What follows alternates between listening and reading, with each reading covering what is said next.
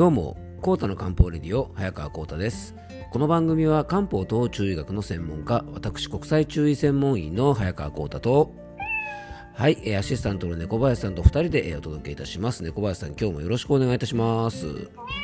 はい、よろしくお願いいたします。猫林さんね、今日からいよいよ2月もスタートですね。僕のですね、会社は毎年、1月末がね、決算で、2月からね、僕の会社は新しい期に入るんですが、実はね、猫林さん、今年の2月はね、ちょっと特別な2月なんですよね。そんな特別な、ね、2月のスタートということでですね、今回はですね、そんな記念すべき2月にね、入ったということで、ゲスト会をお届けしたいと思います。はい、そうですよ、猫林さん。今回のゲストはね、猫林さんも大好きなあの方、アーユルヴェーダアドバイザーの土井京子さんをですね、ゲストにお迎えして3回にわたってですね、お届けしたいと思います。ちょうどね、さっきも言いましたが、今年の2月はですね、非常に特別な、スペシャルな2月ということでね、このコータの漢方レディオもですね、スペシャル版でお届けしていきたいと思います。京子さんとはですね、京子とコータのアーユル漢方ラボというですね YouTube の番組を、不定期なんですがね、もうかなりの回数ね、配信させてもらっておりまして、普段はですね、とっても人気のポッドキャストの番組、僕もね、毎朝散歩しながらですね、必ず聞いてる番組なんですが、ご飯と味噌汁という番組をね、毎日配信されているのと、去年の秋ぐらいからでしたかね、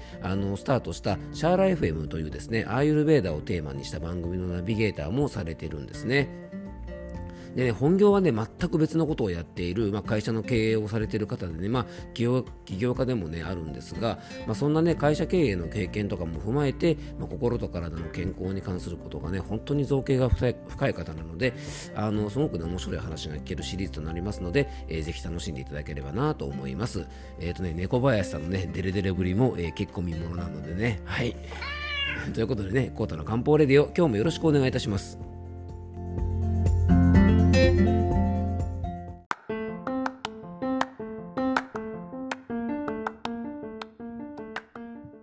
はい、ということでね、2月1日ですね、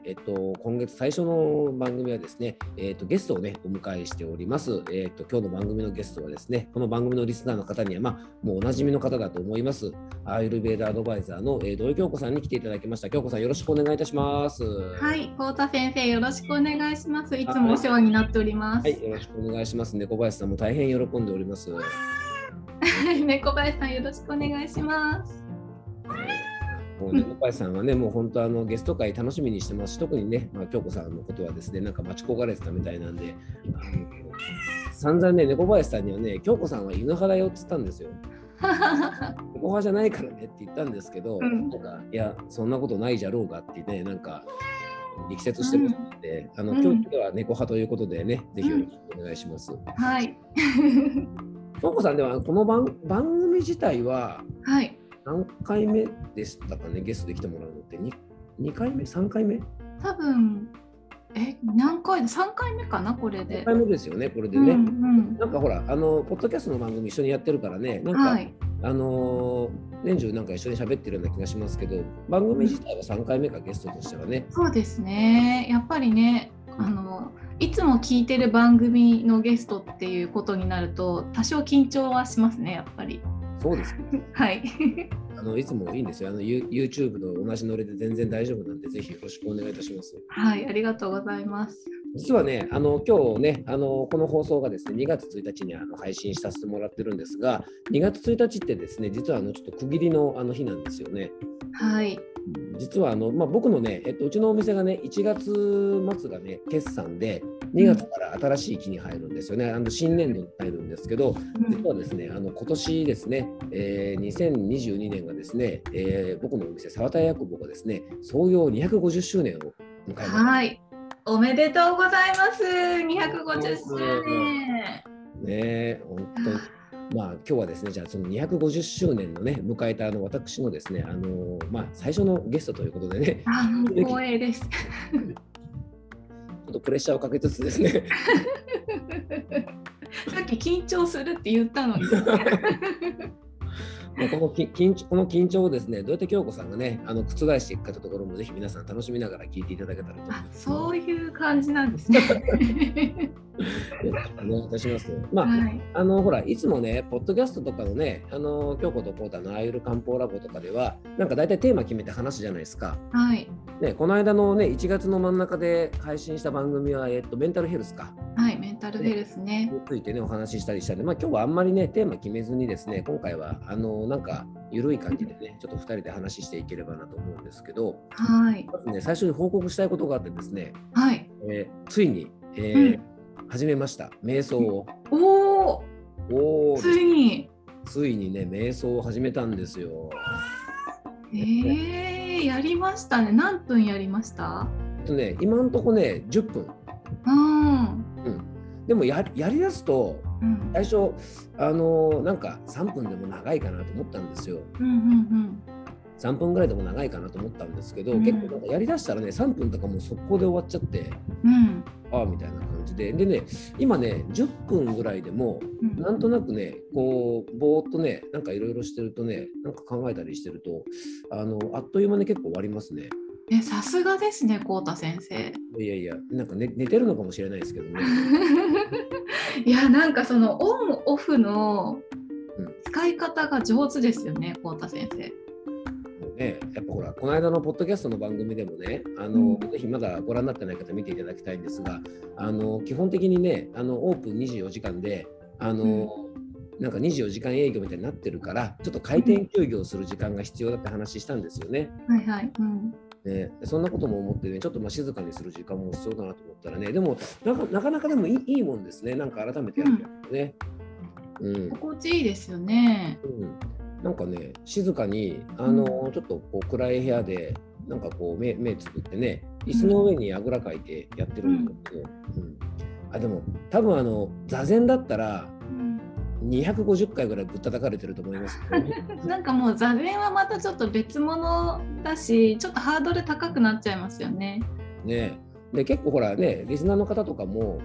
そのね瞑想とかそういう時間作ることに興味持ってる方が多いと思うんですけどよく、どうなんでしょうね。よくほらなんか心を無にするとか言うじゃないですか。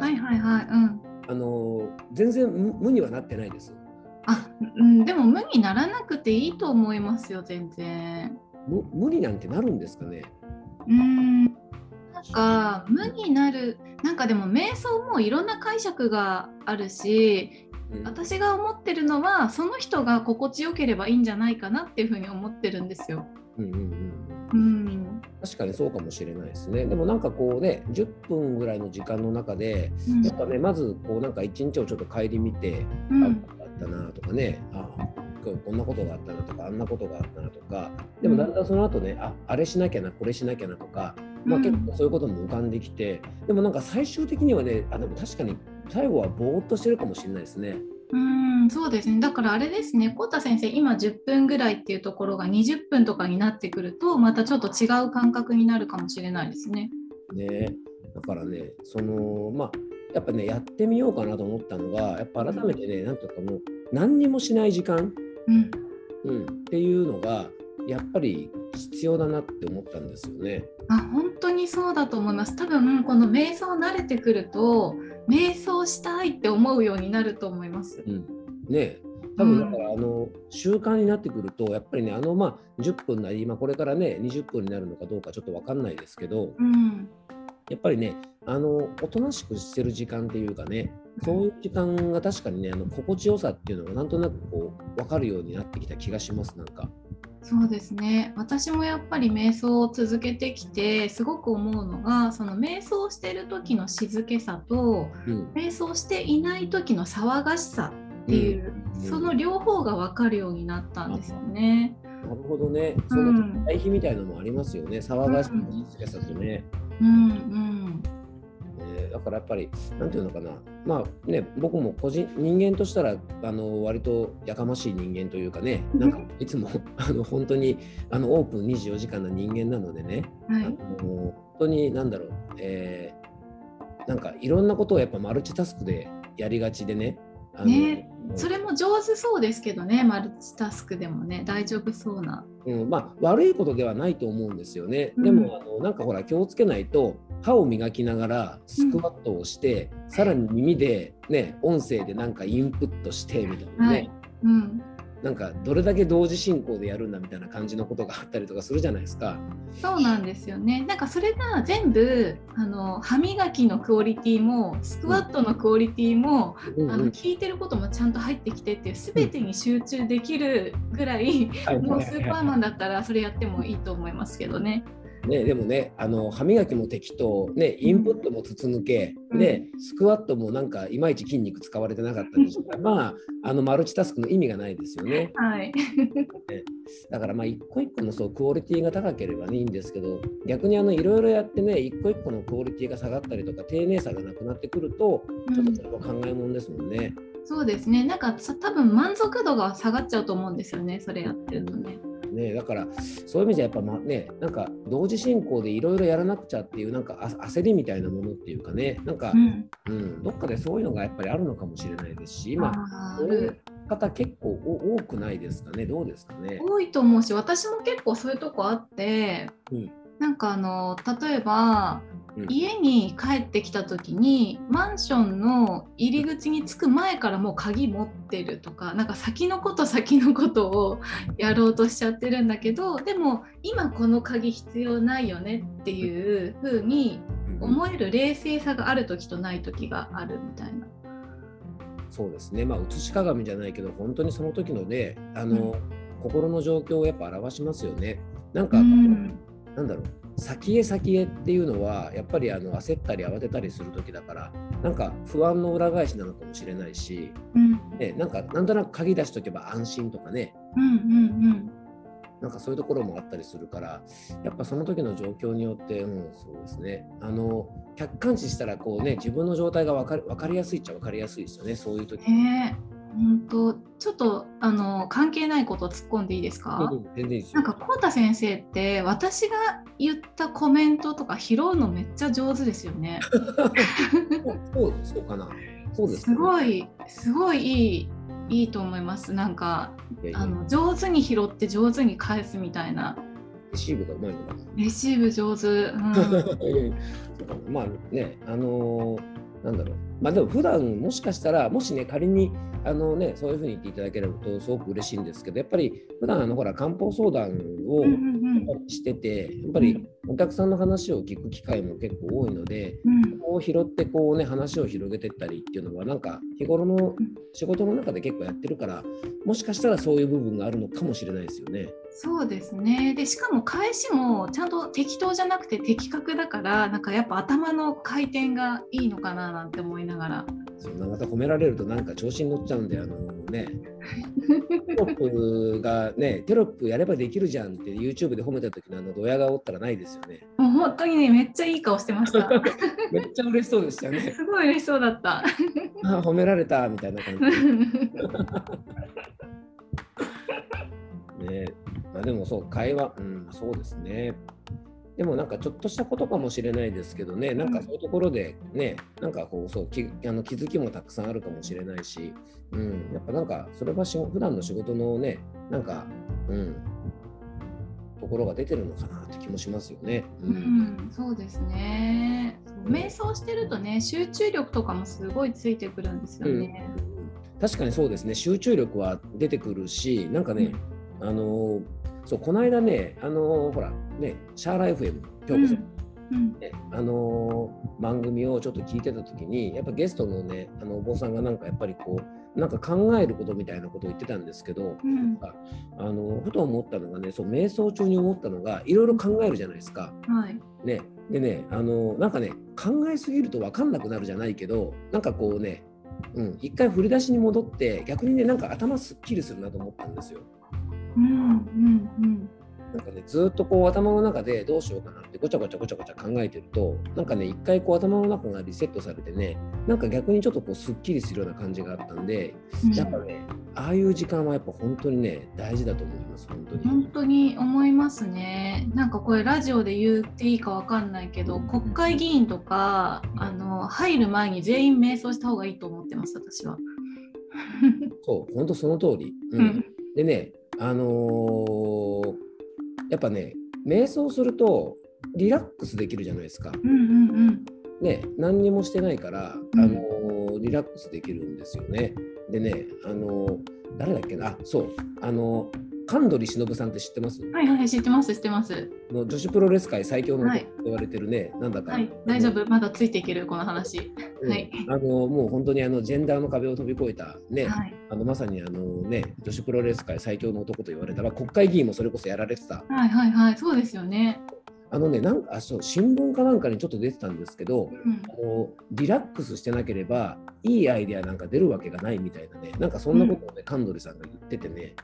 さすがですね、うん、でも本当ね今京子さんがね国会議員のね皆さんは本当に議会の前に瞑想した方がいいって、ね、うん、まさにその通りでね、ちょっと落ち着いてね、うん、こうちょっと頭の中整理した方がいい時って結構ありますよね、うん、ありますあります。もうなんなら鼻うがいとかもしてほしいもん。みんなほらね夜遅くまで起きてて、ね、うん、今はねコロナで自粛されてるかもしれませんけどね、うんうん、そう時間に飲食をしてるからね、もう鼻なんかみんなどん詰まりですよ。そうそう、本当だから鼻うがいして瞑想したら夜もぐっすり眠れるから、うん、議会中にね居眠りとかもなくなるし、いいことずくめですよきっと。ですよね、まあ、うん、駅もってこともあるのかもしれないですけどね、大体皆さん鼻がどん詰まりで鼻声ですし、あとね、うん、目の下のあれがすごいですね、クマとかすごいですよね。あ、そう、目の下気になりますよね。ね、僕ね政治家の人見てるといっつも気になるのが、うん、もう目の下のクマといわゆる目の涙袋とかみたいなところ、はいはいはいはい、漢方だと水体って言って目の下のクマの部分がボテッとこうね、はい、うん、水が溜まったようになったりする、はいはいはいはい、これはねもうね体の疲労とかね腎虚のサインって言って、ああそうなんですか。目の下がぼってりしててね、もう疲れてんなみたいな、うん、感じがするからね、やっぱりこうそうですね、やっぱ鼻うがいもね、僕も鼻うがいもしてますし、うんうんうんね、瞑想もしてますし、うん、ね、かなり健康的になってきてますからね。うん、本当ですよね。ね、だからね、なんで、でも京子さんもほらね、この鼻うがいにしてもそうだし、さっきの瞑想にしてもそうだし、やっぱアーユルヴェーダをこう学んでから始めたことばっかりですか？うん、そうです、そうです。全部そうですね。鼻うがい、瞑想、舌磨きとかも、うん、そう、知らなかったですもん今まで。なんか瞑想とかはね、ちょっとその経営者の方がやってるみたいなイメージが。うん、ありましたけど、はいはいはい、でもなんかちょっと気持ち悪いなって思ってたんです、瞑想って。わかります、うん、わかります。なんかちょっと宇宙とつながるみたいな、うんうん、ちょっとね、スピリチュアルみたいな、はい、そういうイメージがあったんですけど、でもなんか実際やってみると極めてリアルだなっていうふうに思うので、うんうん、そうですよね、うん、確かにスピリチュアルな感じがするものってね、やっぱりよく知らなかったりやったことがないとちょっとここから敬遠したりとか、まあ、うん、正直ねうさんくさい感じもちょっとあるじゃないですか、そういったものがあったりするからね、ちょっと確かにそう、僕も京子さんと同じような感じだったけど、やっぱりやってみるとね結構の良さみたいなのが分かってきますよね、うん、ねえ、本当にあれじゃないですか、猫林さんとか基本瞑想してるんじゃないですかいつも。猫林さんはですね、大体ね僕とこうね仕事中とかはねこうやってねニャーとかミャーとか言ったりするんですけど、うん、この時間はだいたい猫林さん寝てますもんね。ね、猫はねだいたい寝てますからね。あ、そうですよね。まあ寝てね、まあ寝てなんぼですもんね猫林さんね。そうですね、確かにね猫は寝ないとね。そうもうねダメですから。まあでもねそれぐらいやっぱりねこう落ち着く時間とかがね大事っていうのはねやっぱすごくね瞑想しながら感じたりもしたんで、まあ次回はですねちょっとね今日ほら京子さんがねアーユルヴェーダを学び始めてから結構ほら習慣がね変わったりしているところもあるので、はい、ちょっとその辺も含めてね、お聞きしていきたいなと思いますのでね、またよろしくお願いいたします。はい、はい、ありがとうございます。はい、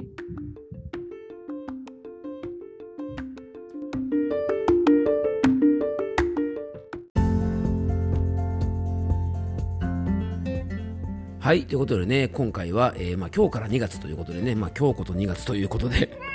はい、そんなこと言わないでくださいね、小林さん。ちょっと言ってみたかっただけです。はい、2月最初の回ということでね、ゲスト回の初回、アーユルヴェーダアドバイザーの土井京子さんをお迎えしてね、お届けしましたが、僕がね、瞑想を寝る前に始めたっていう話からね、まあいろいろスタートして、まあいろんな話をね、させていただいたんですが、まあそれにしてもね、小林さんちょっとデレデレしすぎですね、ほんとね。ね、本当京子さんにはですね、まあ、番組本題でも言いましたがリロちゃんというね可愛いチワワがいるんでね、あなたみたいにですね親父臭いねにゃんこさんがつける隙なんかないんですよね、猫林さんだからねなんとかしようとするのは本当やめてくださいね。ちゃんとやんないとゲスト会とかね本当に出禁にしますからね、猫林さんね。はい、ということでね、明日もゲスト会の2回目をお届けしたいと思います。最後に僕からご案内です。この番組ではあなたからのメッセージやご質問、番組テーマのリクエストなどをお待ちしております。メッセージやご質問は番組詳細に専用フォームのリンクを貼り付けておきますので、そちらからよろしくお願いいたします。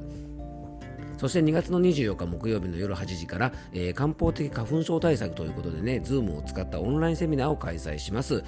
興味のある方はね、番組詳細に、専用ホームページのリンクを貼り付けておきますので、そちらからぜひよろしくお願いいたします。今日の番組詳細の方にはですね、今日のゲストで、出演していただいた土井京子さんのですねポッドキャストの番組とかのリンクも貼ってありますのでね、ぜひそちらもご覧ください。今日も聞いていただきありがとうございます。どうぞ素敵な一日をお過ごしください。漢方専科サーター薬房の早川浩太でした。ではまた明日。